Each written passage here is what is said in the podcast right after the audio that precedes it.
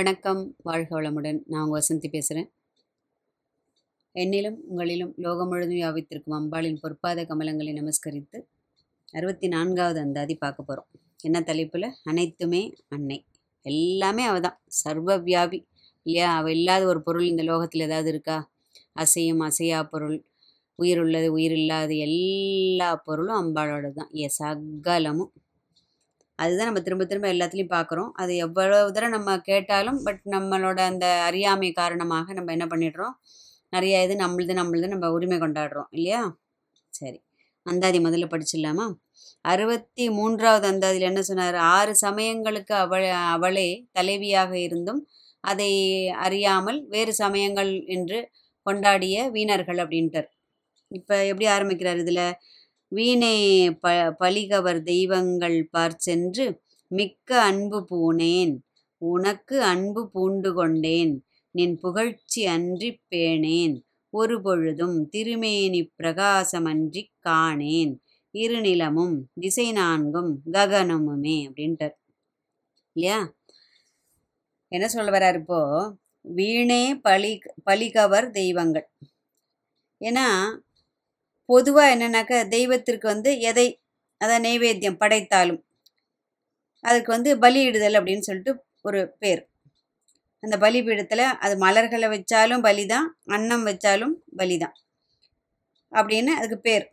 அதாவது ஆகம முறைப்படி. அந்த உபதேவதைகள் வந்து ஒரு வரையறைக்கு ஒரு வரையறையில் உட்பட்டு ஒரு சக்தி இருப்பதனால அவர்களுக்கெல்லாம் வந்து உயிர் பலி கொடுப்பது வழக்கத்தில் இருந்திருக்கு. எப்போ? முன்னாடி. இப்போவும் சில இடங்களில் இருக்குது உதாரணமாக சொல்லப்போனால் முனீஸ்வரன் எல்லக்காளி அந்த அப்புறமா என்ன சொல்லுவோம் அது மாதிரி நிறையா இருக்கும். ஒரு ஒரு எல்லை தெய்வங்கள்னு சொல்லுவோம் இல்லையா? அந்த மாதிரி அந்த கிராம தேவதைகள். அதுலெல்லாம் வந்து பலியிடுறதுங்கிறது இப்போவும் வழக்கத்தில் உண்டு. அது உயிர் பலி. இது சொல்கிறது வந்து பலிங்கிறது அந்த பலிபீடத்தில் எது வச்சாலுமே அது பலின்னு தான் பேர் அதுக்கு. இப்போது அம்பிகை வந்து நான் நினைத்து தேடி வந்து அருள்மழை பொழியக்கூடிய அந்த கருணாசாகரி அவர். அந்த பண்டை காலத்தில் என்னன்னாக்க அந்த உயிர் பலி கொடுப்பது அப்படிங்கிறது வழக்கத்தில் இருந்தாலும் ஆதிசங்கர பகவத்பாதர் என்ன பண்ணியிருக்காரு அப்படின்னாக்க அதை கொஞ்சம் கொஞ்சமாக மாற்றி அமைத்து அதற்கு மாறாக தேங்காய் உடைச்சாலே அதிலிருந்து புறப்படும் சில அதிர்வுகள் வந்து அந்த தேவதையை திருப்திப்படுத்தக்கூடிய அளவில் இருப்பதாக கண்டுபிடிச்சு உயிர் பலி கூடாது. இதுக்கு வந்து அதற்கு மாற்றாக தேங்காய் உடைத்தால் அந்த ப இது போரும் அப்படிங்கிற ஒரு வழக்கத்தை வந்து யார் கொண்டு வந்தான்னா ஆதிசங்கர பகவத்பாதர் அன்பு பூனேன் அன்பு பூணுவது அப்படிங்கிறது நம்ம உள்ளத்தோட செயல் இல்லையா? ஏன்னா அதனால தான் அந்த சிம்பிளாக நம்ம உள்ளம் மாதிரி போடுறோம். அந்த அன்போட அந்த ரெப்ரசன்ட் பண்ணுறதுக்கு என்ன பண்ணுறோம் ஹார்ட்டு போடுறோம் இல்லையா? அப்போது உனக்கு அன்பு பூண்டு கொண்டேன். பாரதியார் என்ன சொல்கிறார் அப்படின்னாக்க இது வந்து சேர்த்து படிச்சிடலாம். உனக்கு அன்பு பூண்டு கொண்டேன் நின் புகழ்ச்சி அன்றி பேணேன் அப்படிங்கிறார். பாரதியார் பாடினது மாதிரி இந்த காக்கை சிறகினிலே நந்தலாலா நின்னை காணும் இன்பம் தோன்றுதடா நந்தலாலா தீக்குள் விரலை வைத்தால் நின்ன நந்தலாலா நின்னை தீண்டும் இன்பம் தோன்றுதடா நந்தலாலா. அதாவது எதை பார்த்தாலும் அவர் கண்ணனா பார்க்குறார் எதை பார்த்தாலும் அம்பிகையாக பார்க்குறார் அப்படிங்கும்போது அந்த காக்கையோட அந்த கலர்லேயும் அம்பிகை இருக்கா அந்த நிறத்திலும். தீயோட அந்த சுடுதல்லையும் அந்த அம்பிகை இந்த கண்ணன் இருக்கான் அப்படின்னு சொல்லிட்டு நந்தலாலான்னு சொல்லிட்டு பாடுறாரு. அதே மாதிரி இன்னொரு பாட்டில் என்ன சொல்கிறார் எங்கெங்கும் காணினும் சக்தியடா அப்படிங்கிறார். அதாவது எங்கே பார்த்தாலும் அவள் இல்லாத ஒரு இடம் என்பது இந்த பிரபஞ்சத்தில் கிடையாது. பூலோகத்தில் மட்டுமில்லை ஈரேழு பதினான்கு லோகங்களும் அவளுடைய சிருஷ்டியில் உண்டானதால் அவள்தான் சர்வத்திலும் வியாபித்து நிற்கின்றாள். அவள் இல்லாத ஒரு பொருளும் கிடையாது. நம்ம நினச்சிட்டு இருக்கோம் இது பகவானுக்கு தெரியாமல் இதை நம்ம பண்ணுறோம் இதை அடுத்தவனுக்கு தெரியாமல் இதை நம்ம பண்ணுறோம் இதை ஒழிச்சு பண்ணுறோம் இதை நெளிச்சு பண்ணுறோம் நம்ம ஏதோ கற்பனை பண்ணிட்டு இப்படியே வாழ்ந்துட்டு இருக்கோம் ஆனால் நாம் செய்கிற ஒரு ஒரு செயல்களும் எட்டு பேர் பார்க்குறான்னு சொல்லிட்டு இதுக்கு முன்னாடி ஒரு அந்தாதியில் நம்ம பார்த்தாச்சு. அப்போது இந்த ஒவ்வொரு பாட்டிலும் அவர் என்ன பண்ணுறாரு இந்த கண்ணனை பாடிய பாரதியார் மாதிரி ஆழ்வார்கள் என்ன சொல்கிறா கண்ணனை உண்டேன் கண்ணனை பருகினேன் அந்த வெற்றிலை சாப்பிடும்போது என்ன சொன்ன கண்ணனை தின்னேன் அப்படிங்கிறா. அப்போது சகலத்திலையும் நான் சா நான் சுவாசிக்கிற சுவாசம் சாப்பிட்ற சாப்பாடு குடிக்கிற நீர் என்ன சொல்லுவோம் தின்னும் வெற்றிலை எல்லாத்துலேயும் கண்ணனை கண்டேன் அப்படிங்கிறா. அப்போது அந்த பூரண சரணாகதி அப்படிங்கிறது இதுதான். அதாவது நமக்கு இந்த சொல்வா இல்லையா ஒரு பழக்கத்தில் ஒரு இது இருக்குது அதாவது காமால இருக்கிறவனுக்கு காண்பதெல்லாம் மஞ்சளாக தெரியும் அப்படிங்கிற ஒரு பழமொழியே உண்டு. பார்க்குறதெல்லாம் மஞ்சளாக தெரியும் அப்போது இந்த அம்பிகையை வழிபடுபவர்களுக்கு காண்பது எல்லாம் அவருடைய சுரூபமாக தெரியும். கண்ணனை வழிபட்டு அவன் அவனுடைய அடியை பின்பற்றுபவர்களுக்கு காணும் எல்லாம் கண்ணனாக தெரியும். அந்த அளவுக்கு ஒரு சரணாகதி. அந்த அளவிற்கு ஒரு இரண்டரை இறைவனோடு கலந்து காண்பது எல்லாவற்றிலும் இறைத்தன்மையை காண்பதுங்கிறது ஒரு பெரிய குணம் உயர்ந்த நிலை. அதனால் அம்பிகையை வழிபடுறவாளுக்கு மற்ற மூர்த்திகள்ன்றது பகையுணர்ச்சியோ ஒரு அதை பற்றி ஒரு தாழ்வான ஒரு எண்ணமோ அது மாதிரிலாம் எதுவும் கிடையாது. காண்பது அனைத்திலும் அம்பிகையை காண்பது அப்படிங்கிறது தான் இதை நம்ம புரிஞ்சுக்கணும் இந்த இடத்துல.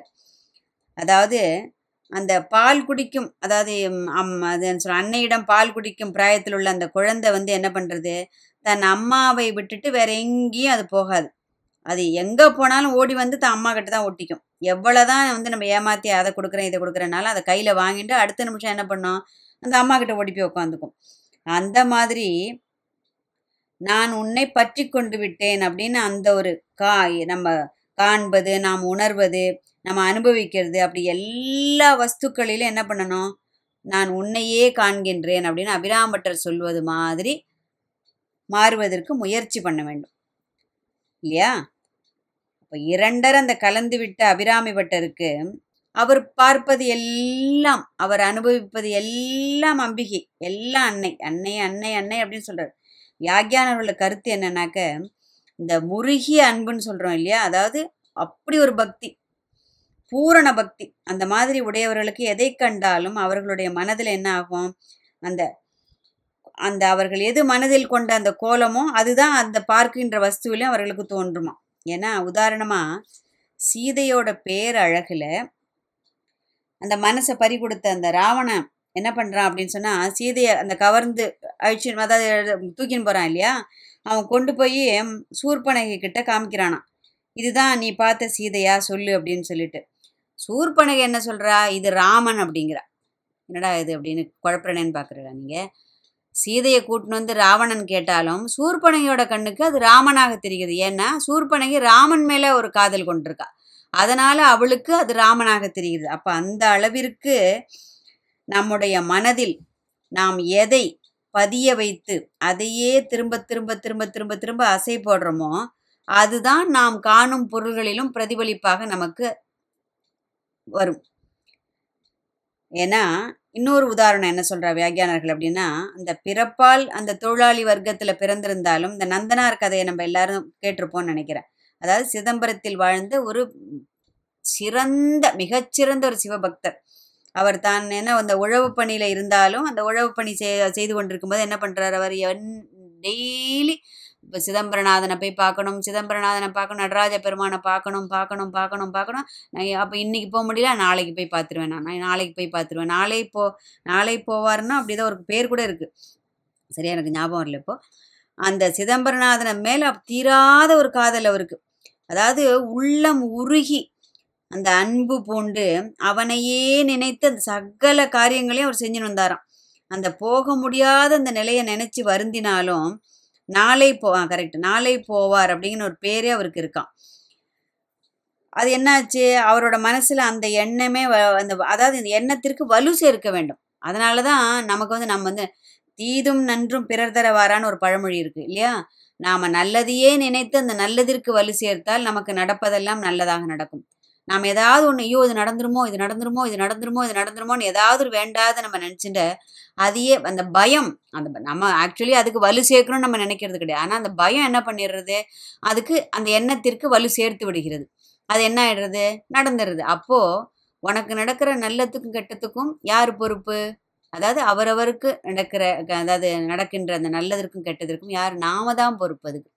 அப்போ அதனால தான் ம முன்னாடி பெரியவாள்லாம் சொல்லுவா நல்லதை பேசு அமங்கலமான சொற்களை உபயோகப்படுத்தாத.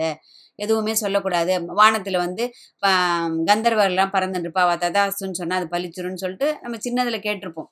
அது உண்மைங்கிறது உண்மைங்கிறத விட அந்த யதார்த்தமாக என்னன்னாக்க நாம் நம்முடைய எண்ணத்திற்கு வலு சேர்க்கும் போது அந்த எண்ணமே நம்முடைய அந்த வாழ்க்கையாக மாறுகிறது இல்லையா?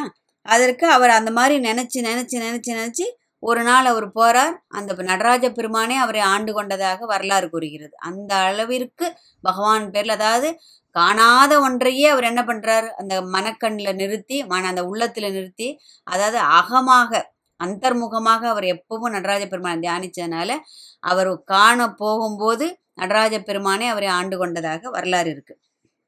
இல்லையா? நந்தனார்னு சொல்லிட்டு கேட்டிருப்போம். அதே மாதிரி வள்ளல் பெருமான். வள்ளலார் கேட்டிருப்போம் இல்லையா? வடலார் வடலூர்ல வாழ்ந்த சுவாமிகள். வள்ளலார் சுவாமிகள் அப்படி எப்பவும் பகவான் அந்த ஒளி சொரூபமாகவே ஆராத ஆராதனை பண்றார்.